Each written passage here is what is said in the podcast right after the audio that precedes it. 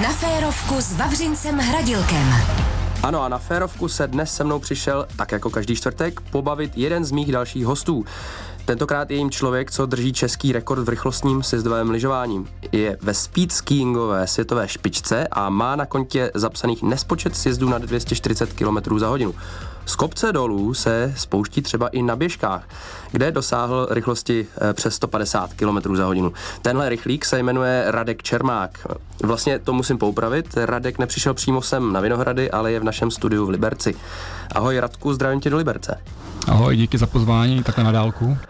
Tak speedskiing obecně, já jsem zmínil vlastně anglický název rychlostní lyžování, tak asi většina z nás a většina z posluchačů už někdy viděla takové ty týpky, co se spouštějí dolů v těch divných kombinezách. Je to ono, o čem mluvíme? Je to určitě ono. Tak každý už to viděl nejdřív doma asi, protože jeho dítě, když ve 2, 3, 4 letech jde poprvé na lyž, tak vlastně dělá to, co já dělám teď. Takže mě to jenom zůstalo a jezdím rovně dál, akorát jsem se k tomu trošku poupravil do té krásné kombinézy a vzal jsem si tu UFO helmu. No je pravda teda, že když jsem tak přemýšlel nad tím, že nás dva možná spojuje to, že já si přesně vybavuju ten moment, kdy mě rodiče a starší brácha nutil prostě, abych jezdil s hulkama a oblouky, že jo, takový ta pizza hranolky, nebo jak se tomu říká. A mě nejvíc bavilo prostě hulky zahodit a jezdit šusem dolů, tak tobě to prostě zůstalo, jo, nebo... Asi mě to rodiče nedokázali tak jako vytlout z hlavy a tak znechutit, že jsem se k tomu zase vrátil, no, takže ne, takže ty děti úplně prosím takhle nebrzděme, ať umějí zatáčet, jasný, ale tak jim řekněme, že jízda rovně je super.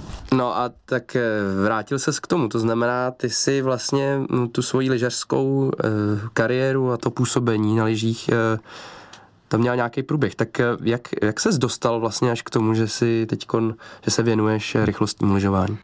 Tak jsem kluk z Hrachova. Podívej, tady odsaď moc ajťáků nebude, takže buď to prostě budeš skákat, běhat nebo sjezdovat. Takže tak to bylo i u mě a jsem za to rád. A prošel jsem si klasicky prostě alpskýma disciplínama, slalom, sjezd, všechno. Pak jsem, naštěstí jsem neměl žádného toho tátu, který by nade mnou práskal bičem a takový ten trenér až moc, že kolikrát dojde u někoho k znechucení, tak to u nás naštěstí nebylo. Já jsem pak zase po nějaký pauze čuchnul k tenkrát modernímu skikrosu, kde prostě mě to strašně chytlo, to zase nový a s Tomášem Krauzem a s Dendou Šafářem jsme objížděli svěťáky a to byly takový tisky krosový léta, úplně parádní a pak jsem zase chvilku něčeho nechal a pak zase jsem čuchnul tady k tomu a to mě jako dostalo asi nejvíc, no, to speedsky, protože to je droga zároveň, takže furt jsem na sněhu, furt je to bílý a studí to a baví mě to. To je droga, to si musím zapamatovat, o tom se ještě budeme bavit, ale vlastně mě zaujalo rodiče. Ty jsi říkal, že jsi neměl rodiče, kteří by na tebou jako drželi ten bič, ale přesto asi ta rodina je v tvém případě docela důležitá, ta nějaká ta historie, protože jsem se dočetl, že tvoji předci dědeček, tatínek jezdili vlastně a i rychlostní lyžování, je to tak? Jasně, samozřejmě naše rodina, už jako babička, děda, běžky tenkrát, prapra tenkrát a táta, samozřejmě největší vzor a furt tým je strejda Evžen na olympiádě, že jo, v 56. Táta taky do Grenoblu už jel, ale zase vrátili zpátky kvůli tenkrát nějakým handrkům, přestože on byl tenkrát jako fakt hodně dobrý. A on samozřejmě měli tohleto rychlostní, jezdili taky jako přípravově pro svoje rychlostní disciplíny.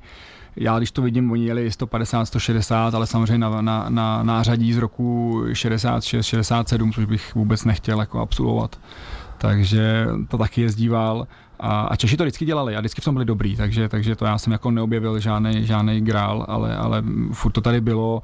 Není to samozřejmě tak mediálně známý, ale furt to tady někdo dělá a dělat doufám bude a je to skvělý, takže já jsem rád, že v té rodině to jméno Čermák tam furt někde je, v nějaké disciplíně a jdeme dál. Furt to někdo dělá a jak je to vlastně, je to v rámci seriálu FIS, nebo jako v rámci Federace mezinárodní lyžařské, tak je hodně závodů, je tam velká konkurence třeba ve světě? Jo, je hodně závodů, to je vždycky o nějakých, většinou jsou v rámci každého toho závodu jsou dva na tom daném místě, aby samozřejmě toho bylo víc. Takže celou zimu se jede, je to klasická disciplína FIS, jak říkáš, takže máme na konci křišťálový glob za disciplínu, máme každý 2 roky mistrovství světa, jediné, co tomu chybí, je samozřejmě ta olympiáda, kde to bylo v roce 92 jako v testu, ale úplně to neprošlo. Takže ta tam jako není, ale jinak je to normálně plnohodnotná disciplína, která samozřejmě má mnohem větší oblibu ve Francii a v Rakousku, ve Švédsku a v Itálii. Samozřejmě to jsou velký borci, u nás to je trošku menší, ale jinak je to normálně disciplína, že když je MS, tak bavíme se o 80-100 lidech v těch disciplínách všech dohromady, takže je to jako velký kolotoč. Říká rychlostní lyžař Radek Čermák. Radiožurnál Sport. Lyžař Radek Čermák je mým dnešním hostem. Radku, ty jsi zmínil, že už tato disciplína byla vlastně na testovacím programu pro olympijské hry. Proč si myslíš, že vlastně v tom programu nezůstala? Tak jsou kolem toho nějaký mýty. Samozřejmě tam se někdo zranil, ale vůbec ne dokonce zabil, ale vůbec ne při té disciplíně, ale při nějakém návratu na sjezdovce trefil nějakou rolbu, neštěstí, samozřejmě jeho škoda, ale to nemělo s tím samotným sportem nic společného. Ale nevím, prostě asi, ale je to možná i proto, že stejně každá ta olympiáda na nějakých místech, které neumožňují to, aby se tam mizilo 200, 250 a logicky od slova rychlostní lyžování asi i diváci by chtěli tohleto, než se koukat, že tamhle někde na olympiádě v Ázii nebo takhle by se jezdilo třeba 150, 180, přestože tak my to jezdíme i ten svěťák všude, takže to není jenom o těch rekordech, takže by to možná až tak divácky zajímavé nebylo, popravdě nevím a asi mě to ani nevadí, popravdě, takže jako asi by to mělo zůstat jako extrémním nějakým sportem a asi by tady asi být neměl, no, to je fakt. Já dokonce i tak trochu souhlasím s tím, že některé disciplíny prostě na olympiádu ani ne v tom, že by se nehodili na olympiádu, nebo že by nebyly dostatečně dobré, ale zkrátka dobře, možná jim to ani tolik nemusí svědčit. Ty jsi zmínil závody a rekordy, tak co si vlastně představím, nebo naši posluchači, co si mají představit pod tím závodem? Jak probíhá vůbec závod rychlostních lyžařů? Tak ten závod, přesně to nevypadá, je strašná dřina. Já jsem v alpském krosu nebyl tak zničený, jak tady z toho. Takže začíná to brzo ráno, kdy prostě se člověk musí soukat do těch všech oblečků, co má na sobě, a kolikrát musí k tomu pomáhat další lidi. Takže to už je samotná disciplína. To už je jako být na tom z hotelu a dostat se k lanovce, která většinou má nějaký schody někde a tohle, to je šílený. Notabene, když jste trošku nervóza jako já a ještě těsně před startem řešíte nějaký toalety, tak ono s těma spoilerama takhle vůbec pohyb jako i na záchodech, to je šílený.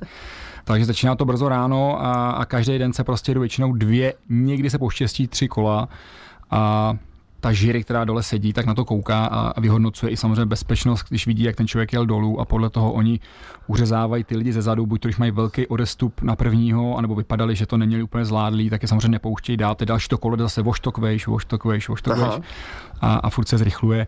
Tak, ale je to zároveň, jak říkám, strašně čekací sport. Já jsem nikdy nečekal víc na možnost třetí rovně, než tady u toho, protože počasí, rolbař, jak se ten den vyspí, jak to je udělaný, prostě furt se na něco čeká, posouvá a je to tam hodně čekací. No. Takže kolikrát ten divák přijde, jakože wow, pojedou a bude to blázinec, ale a on stojí v cíli a všechno je v pohodě a slunce, ale my se většinou řítíme z takových různých lavinových splazů a takhle. Ten naše závodní trať není klasická sjezdovka. My na tu trať kolikrát slejzáme, jako, že se držíme lán a takhle, a máš k sobě ještě dalšího šerpu, který když se slíkneš, tak tě musí ty věci odvízt dolů, protože ty už se dolů vlastně nedostaneš jinak než rovně, už nelze jak jinak se z toho kopce vysoukat. Takže je to kolikrát zlouhavý a nám tam třeba fouká malinko z boku a hnedka se to zastavuje, protože ty naše spoilery, jak nás rozšiřujou, tak je to asi jako v cyklistice, když mají plný kola, že jo, plný dráty těma výplněma, tak tam, když ti foukne z boku, jak ti to sebere nohy a vlastně ani nestihneš zareagovat, vůbec toto lehneš hned. Tam mě zaujala ta rolba, nebo jak často se musíte trať upravovat? To musí učit před každým závodem, ale ty rolbaři jsou zároveň jako naše modly, jo? Protože třeba trať v tom francouzském Varsu, která je fakt jako strašně prudká, nahoře to nějakých 98%, tak když vidím tu robu, když tam teprve najíždí a překlápí se přes ten, tak tomu nerozumím, to je největší frajer, ten rolbař. A on tam musí poutaný na 4bodový pásy, nebo z toho vypadnul, a ty to musí vyšipovat úplně dokonale do roviny. To takhle rovná není ani sjezdovka, na se to i pohár jako ve sjezdu, jak to máme my. Zároveň pak se to musí celý vyslajdovat, protože i ty varhánky, které vždycky jsou hrozně hezký, ten Manchester na sjezdovce, tak ty pro nás jsou nebezpečný, že ty musí pryč, aby nás nevedli někam. A musí to být opravdu mistři, a ten rolbař to tam už dělá vždycky nějaký pátek dopředu a několik let už to zná prostě, takže ten to musí jako utlačit tak, jak to má být. ale někdy jsou vrtochy počasí, ono se to propadne, říkám, po 60-80 lidech už ta trať vypadá tak jinak, už se to různě si to sedá přes den a občas to tam jako háže hezky, ale člověk se nesmí nechat tím rozhodit a musí zůstat kompaktní v jedné poloze a tohle neřešit, no. Ty jsi zmínil tu trať ve francouzském Vars, pokud to říkám dobře, tam si vlastně zajeli ten rekord český. A když teda vezmeš překonávání rekordu a závod, tak je tam rozdíl, nebo se ty rekordy překonávají i v těch závodech? Ne, právě ne. To je právě i trošku ten můj postoj k tomu spícky, protože já to mám prostě tak, že je tam ta rychlost a proto to dělám, takže hele, závodíme všichni od malička, takže ty poličky doma už se propadají pod těma plechovýma věcma, v úratohu někde v krabicích, takže proto já to dělat fakt nechci a chci to dělat hlavně pro tu rychlost, takže objíždím si se ty poháry i jako jinde, ono je hezký podívat se do Andory, do Laponska, krásný, jako když chceš být útočník na křišťálový pohár, tak ti nic jiného nezbývá a tam se fakt jezdí, řeknu pomalu, i když furt je to velká rychlost pro normálního člověka, ale to Vars, to je to v současnosti jako největší naše chlouba, to největší jako místo, kde se odehrává spícky, takže pro mě to bude vždycky o té rychlosti, než o nějakém tom závodu. A radši budu 10. a 15., ale hlavně když posunu ten rekord. Ale je fakt, že tam se jede závod Masters, který nespadá jakoby do FIS. A tam se do toho možná mluví trochu míň, protože tam de facto je závod, kde se lidi sjíždějí, nemůže tam každý, může tam jenom držitele rekordů, anebo v současnosti dobrá první pětka, první desítka ze svěťáku, a tam nemůže startovat každý. A tam je hlavním cílem ta rychlost. Jasně. Takže tam já jsem rád. Ale když je to klasický, na stejném místě klasický závod světového poháru, tak samozřejmě tam už se a tohle je špatně, tady se bojíme tohle a už je to takový trošku přitaženější, ale samozřejmě jako jo. Spoutané pravidly. Tak. S Radkem Čermákem se bavíme o speed skiingu, tedy disciplíně, kde je cílem vytvořit co největší rychlost z kopce dolů na lyžích. Ty si už naznačil tu tvoji nepříjemnou disciplínu navlíkání se do kombinézy. A mě zajímá, tu kombinézu ty máš jednu nebo jich máš víc? Jak je to vůbec náročný takovou kombinézu mít a starat se o ní? Tak jako pověz nám něco jako o technických záležitostech toho vybavení. Tak je to taková jedna z šílených věcí, ale zároveň férových, protože to dělá jedna jediná firma na světě ve Francii, zkoušeli to i jiný, ale není to tak dobrý, takže všichni mají, tam v tom jsme si rovni, možná někdo má zip rovně a někdo ho má šikmo, ale jinak je to furt jeden stejný materiál. Jednu nemám, ideálně by to chtělo jednu vždycky na novou sezónu, protože chtě nechtě ty švy se vždycky trochu povytahujou a jakmile ten vzduch si nachází cestu i jinudy, tak samozřejmě to tě brzdí, takže ideálně by to chtělo jednu vždycky na sezónu, to já nemám, točím nějaký 2, 3, ale samozřejmě v tom bejt je prostě šílený. No. Díky tomu to jede, díky tomu prostě je spícky takový, jaký je, a to je ten náš rozdíl oproti jiným lidem, kteří pojedou v klasický alpský kombinéze, to je fakt tohle, to je vlastně tvoje druhá kůže, která tě dokonale obrýsuje. A nemáš nikde žádný volánky, žádný průvěsy.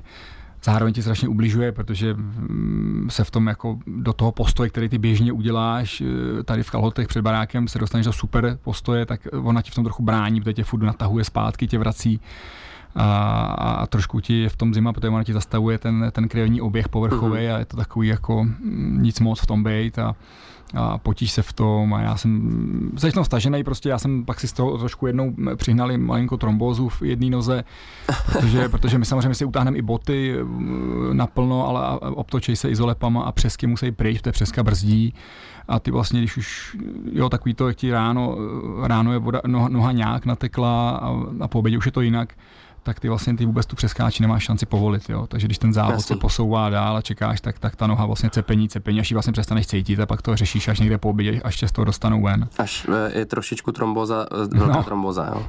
No. Ale do té kombinézy jdeš i v tréninku, nebo jenom vyloženě na závod? Asi musíš, ne, trénovat i v té kombinéze? Musíš, ale není kde. Já tady u sebe v Hrachově si vždycky ráno sedu 2-3 rychlé jízdy ráno, než přijdou ty lidi, i když teď se doba otáčí a lidi zaplať pambu. Začínají chodit jako už fakt na 8, to je opravdu asi nejlepší lyžování, ale nemůžu tady v tom vůbec, nemůžu. Já i když měl pád, tak byť by byl jako úplně jako hloupý, jednoduchý na klasický sjezdovce, tak já v tom jedu tak rychle i po zemi, že se vůbec nezastavím a můžu odletět někde úplně do lesa a to, takže to ne. Takže v té plné zbroji je nejlepší trénink vždycky až ten závod, takže naštěstí tomu závodu vždycky nějaký jeden den, dva dny tréninků jako jsou předtím, takže tam máš čas zase to zkusit a zase v tom být kompletně navlečený, ale klasicky na kopci to nepotkáte, to nejde. Ani díky té helmě, protože ta helma vlastně vidí jenom v té naší spísky pozici, jinak když stojím, tak koukám jako do plastu, tam ona umí jenom fakt pohled, když jsem nakloněný na předek, takže já vůbec v tom nemůžu fungovat v klasickém provozu někde, nebo to nejde. Potřebuješ vůbec vidět? Nepotřebuješ. Jsme se to učili dlouho a dneska už jedu tak, že koukám 2 metry před špičky a vůbec mě nezajímá, kde je cíl. To se musím nastavit nahoře při tom odrazu, při té první vteřině dvou, kudy mám jet a pak už nemám čas zatáčet si někde. Ani to nesmím dělat, protože v tu chvíli brzdím. Já musím jet na plochách a ne na hranách. A třeba je tam nějaká možnost korekce prostě té trasy, protože ty v té rychlosti jako samozřejmě nemůžeš moc reagovat, ale když, já nevím, nedej bože, tam je nějaký ten varhánek, který třeba ten rolbař nevyrolboval, tak ty snažíš se nějak objíždět, nebo je to opravdu nereálný? Ne, nereálný vůbec. To je takovým fofru, že to vůbec. Takže ty máš takový naváděcí čáry po stranách modrý, který když já vidím periferně, se k ní blížím, tak vím, že nejsem úplně tam, kde bych třeba měl být, ale dokud tě nepřejedeš do strany, tak je to vlastně jedno, držíš se v tom a cokoliv přijde, tak musíš akorát zůstat prostě pevný a to tělo musíš v takový zvláštní křeči, aby to neřešilo. Jakmile začnu to nějak řešit, vyvažovat rukou něco, tak ten vítr si najde cestu třeba pod loktem a v tu chvíli tě rozbalí, roztočí a ležíš. Hele, a tady se bavíme o jaký délce té tratě teďka před tom závodě, nebo jak dlouho, že víme ty rychlosti, jo, já už jsem, možná nám ještě můžeš zopakovat ty přesný, protože to je samozřejmě dost detailně, ale jak dlouhá bývá ta trať? Tak jeden z dalších názvů ty disciplíny je prostě letmej kilometr, takže když pak už se jede jako ze zhora většiny těch tratí, tak je to všechno 800 metrů až kilometr. Jo, ale ty tréninky, ty první jízdy, jak jsem říkal, ty první levely jsou níž a postupně se odděluje to zrno od plev a nahoru pak jdou fakt jako ty nejlepší a některé tratě třeba v té Andoře mají na vršku ještě postavenou zlešení, velkou rampu, aby to ještě rozjeli víc a tak se toto, ale většinou jsme o kilometru, doba jízdy 13-14 vteřin, no, takže není. No, když jsem se koukal na nějaký videa, tak někdo se odrážel nahoře a někdo vůbec, tak jsem si říkal, když chce atakovat rekord a neodrazí se, tak... No, je to, já třeba se odrážím z nohy, nerozpíchuju se vůbec, ale naše hulky jsou fakt jenom metr dlouhý, takže tam to ani o žádném odpichu ani není. Je lepší rychle skočit do ideální té pozice a vůbec se neodstrkovat a nic. Takže protože pak rychleji vyřešíš ten odpor toho vzduchu a to se ti dole nasčítá jako k lepšímu, než abys nahoře ještě něco bruslil nebo takhle. Ale to jsou kolikrát prutý kopce, že to vůbec o tom není, ani neuvažuji o tom, to nejde. Kdo přesně jako vyhrává? Jak se člověk dostane na ten nejvyšší stupínek, když teda budeme mluvit o tom závodu FIS? Tak pravidla, co nám určují FIS, samozřejmě si hlídají od títěrnosti, jako je průměr kroužku na hůlce, dílka liže, tak tu máme ale všichni stejnou, to fakt dělají 2-3 firmy na světě už jenom. Nějaká dílka toho spoileru za tou botou, mají takový míry, helma musí projít skrz takovou měřenou díru, takže to mají, hlídají páteřáky a takovéhle věci, ale jinak je nejlepší, je prostě ten, kdo v tom asi bude hodně často navlečený, hodně jezdí a je dobrý glider, není tak ani tak dobrý lyžař, to je opravdu tady, ty lyže musí jet jako po ploše, takže dost plavou logicky, ty máme ještě, naše hrany jsou ještě odbroušený, my vůbec nebrousíme hrany, proto mám ten sport i rád, protože jsem nesnášel broušení lyží. A ty lyže celou dobu plavou a ty to musíš podržet prostě těma stehnama a tou křečí v tom těle, aby prostě to doplavalo tam, kam má. Nejlepší podle mě, co jsem tak já vysledoval za těch, to dělám přes 10 let, tak je prostě, ne, každý si myslí, že je dobrý mít 120 kg, ale v tu chvíli samozřejmě, pokud jsem na 120 kg byl štíhlej, tak jo, ale jinak nastupuje odpor vzduchu toho tvýho těla, takže ideál je fakt 90 kg a klidně 1,90 m vejška a trošku delší třeba jako nohy, protože průtok vzduchu vlastně kolem tvých lejtek pod tebou, to je jenom určitě ta díra těch nohou, že jo? Takže to já mám takový trošku, já jsem takový ten klasický zaprcatělej lyžař s tím zadkem, takže já to tam trochu tlačím před sebou, ale když někdo štíhlejší, malý lejtka a ten průduch pod ním prostě je takhle uhlazený, tak to je asi základ, no. A být samozřejmě vystrečovaný a skoro jogín, abys prostě v tom dokázal ležet hodně naležato a neměl nějakou bouli na zádech a nebyl takový nějaký schrbený. asi se dostat do té pozice není úplně nejjednodušší. To jsem pochopil z toho. Jak to trénuješ, tohle? Nemyslím teď jenom to lyžování, ale třeba zmínil jsi, že jo, nějakou flexibilitu, tak dostáváte se do těch pozic co nejníž i mimo sjezdovku?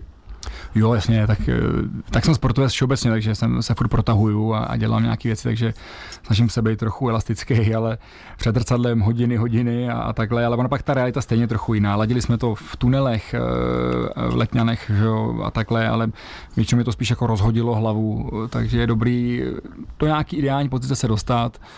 Ale pak, když vidím zpomalený záběry nad 220, 250, když jedou, tak to stejně s každým chtě-nechtě cvičí jako blázen a tam rozhodují ty nohy a ten glide těch lyží, který prostě se nesmějí zaáčkovat a musí být na plochách, takže tam to hází už s každým a už tam se po ideální pozici nedá moc mluvit, ale důležité je fakt udržet ty lyže, aby prostě klouzaly krásně dolů. Co hlava? Protože mluvíš o nohou, jak to háže s nohama, jak to háže s hlavou. I ta helma asi nebude úplně nejlehčí, ne? My jsme se to ještě pár let zpátky dovažovali, takže jsem byl dobrým zákazníkem v Neuservisech, kde jsem bral ty olůvka, co mají oni nalepení na kola a moje helma měla dopředu ještě asi 4 kila navíc. Dost to tahalo teda páteř, ale pak nám to zakázali. Takže jo, ten krk tam taky dostává, no. To je přece jenom jedna z prvních věcí, kterou ty rozrážíš ten vzduch a nesmíš se podívat, prostě musíš koukat pod sebe, jak zvedneš hlavu a tak tady nejsou žádný panoramata, tady prostě musíš koukat pod sebe a valit to dolů. No a co hlava uvnitř? Jako psychika, tady přitom je to důležitý třeba, protože pro laika samozřejmě tak prostě se dostaneš do toho závodního posedu a jedeš, ale tak to asi úplně není, že jo? Tak vzpomínám si, když jsem začínal, tak to se na mě odehrávaly strašné věci a já jsem vnímal každý hrbol a házel to jsem tak v tramvaji a měl jsem z toho strašné prožitky. Možná to bylo lepší, vzpomínám na to, kde bych se mohl vrátit v čase, jak bych to asi chtěl. To je dneska už tam jako takovou samozřejmost. A ta hlava se to naučí. Ta hlava se naučí to, že ty musíš je naučit, že v té pozici, v které já jsem na rovině, tak když budu na nakloněném kopci, který má 98%, a 43 stupňů, nebo jak to je, tak prostě ona musí si myslet, že je furt rovně, že je furt na rovině, na placce, jo, to je jenom o té hlavě, takže tohle já už dneska neřeším. Dřív se ve mě odehrávaly hrozný věci, jako co se bude dít a takhle, ale s tím do toho jít nemůžeš. Vyjma teda teďka jsem měl malinko pauzu, ty 2 roky covidový, ani jsem nezávodil, protože opravdu Spícky je o hlavě, strašně o psychice o tom a já jsem v té době nemohl tam jezdit, protože abych cestou tam řešil několik věcí a zpátky, nebo možnost uvíznutí na hotelu 14 dní a tohle, nemohl jsem s tím závodit takhle, takže jsem radši nejezdil a zase až teď.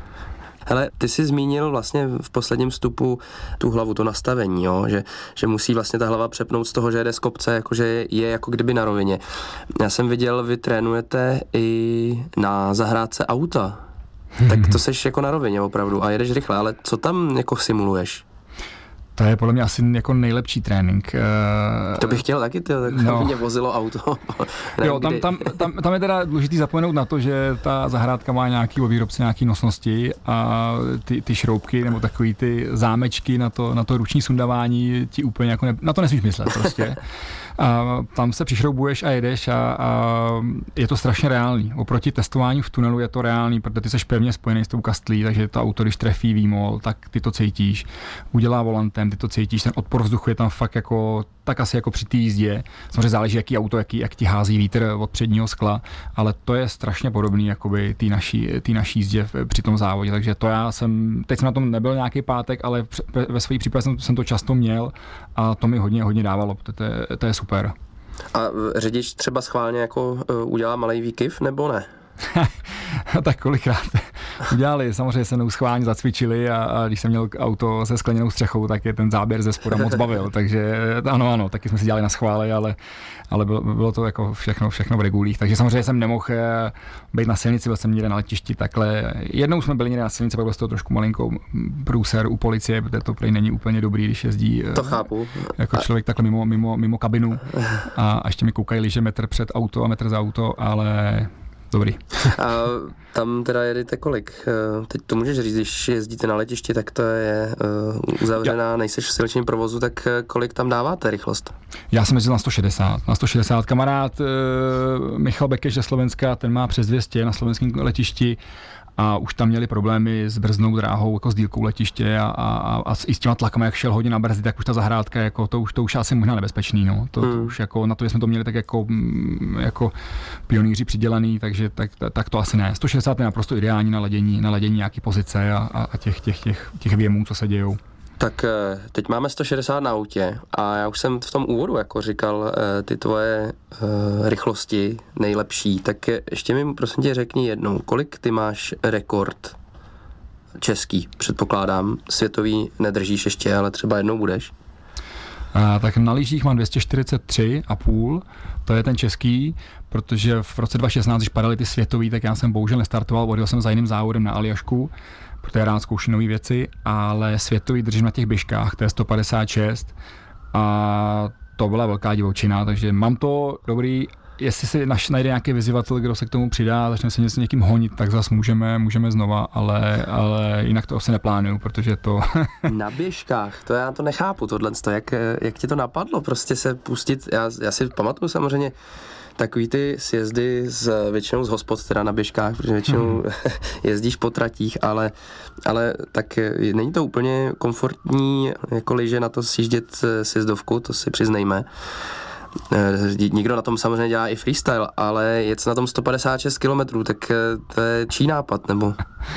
Jo, tak my jsme prostě chtěli ukázat, že firma, která pro mě dělá lyže, takže prostě vezmu jejich běžky normálně z regálu a jde to. A vydržej to, a což se stalo. Samozřejmě byly to běžky s hranama železnýma, abych dole vůbec mohl zastavit, ale byly úzký, vázání musel být klasicky běžecký, že jo, plastový, tam ta jedna osička. A mě to jako nedovolili v tom Varsu třeba, na jiných místech, až pouze v Andoře na to kývli, že teda jo, jasně, sjeď si to, když chceš. A také to dopadlo, ale je pravda, že jsem to předtím taky, trénoval jsem v Hrachově rovně po sjezdovce, tak tam můžu jet stovkou a tam jako nedělalo problém. Na těch 156 už se jako děly věci a ty běžky jsou fakt úplně normální, nějak si neupravuješ, jo? Ne, první rekord byl přes 145, to byly úplně klasicky normální a do těch posledních mi akorát doprostředka, protože bylo jasný, že půjdeme přes 150, tak mi doprostředka dali pár centimetrů jako titanového plátu, aby to vázání neuletělo z toho, většinou jsou, že jo, měkký ty běžky, jasně, aby robili z nějakých kartonů a takhle, tak aby opravdu mě to jako nevyzulo takhle, takže dali akorát tenhle stejně, to je klasický a hlavně krátký jsou, že jo, to jsou dvoustovky, běžky a ta dílka pak hrála hroznou roli a dole už to se mnou jako dělalo velkou lambádu, ale dobrý, bez pádu, v pohodě. Proč si říkal, že tě nepustili, že tě jako, ne, tak to je přece tvoje věc, ne? Nebo není? Nebo jak to tam funguje? To je nějaký jako v rámci pojištění? Nebo? Přesně tak, pojištění a pojištění i té tratě, takže třeba když jezdíme ten Masters v tom Varsu, tak tam potkáš i kluky na horských kolech a nebo na kajaku, nebo dokonce na skialpech a takový ty různý snowscooty a takovýhle věci, takže tam to jde, když to mají tam zapsaný, jakože to tam bude. Jo, to samozřejmě dole v cíli musí čekat vrtulník, když cokoliv a takhle, ale mě tam prostě nezapsali a nechtěli tam ty běžky, takže... Ale pravda, že tam bych asi to jel ještě mnohem rychleji, tak dověk by to dopadlo, takže Andorra stačila zlatá. Co vlastně jako tě nejvíc láká na tom rychlostním lyžování? Možná už to tady zmínil, ale třeba jako úplně to není sport pro diváky, to si řekněme na rovinu. Tak někteří sportovci prostě jsou závislí na tom, aby jim fandili u té tratě tisíce diváků. Tak co je pro tebe to lákadlo? A možná to říkám špatně, možná to je pro diváky, ale...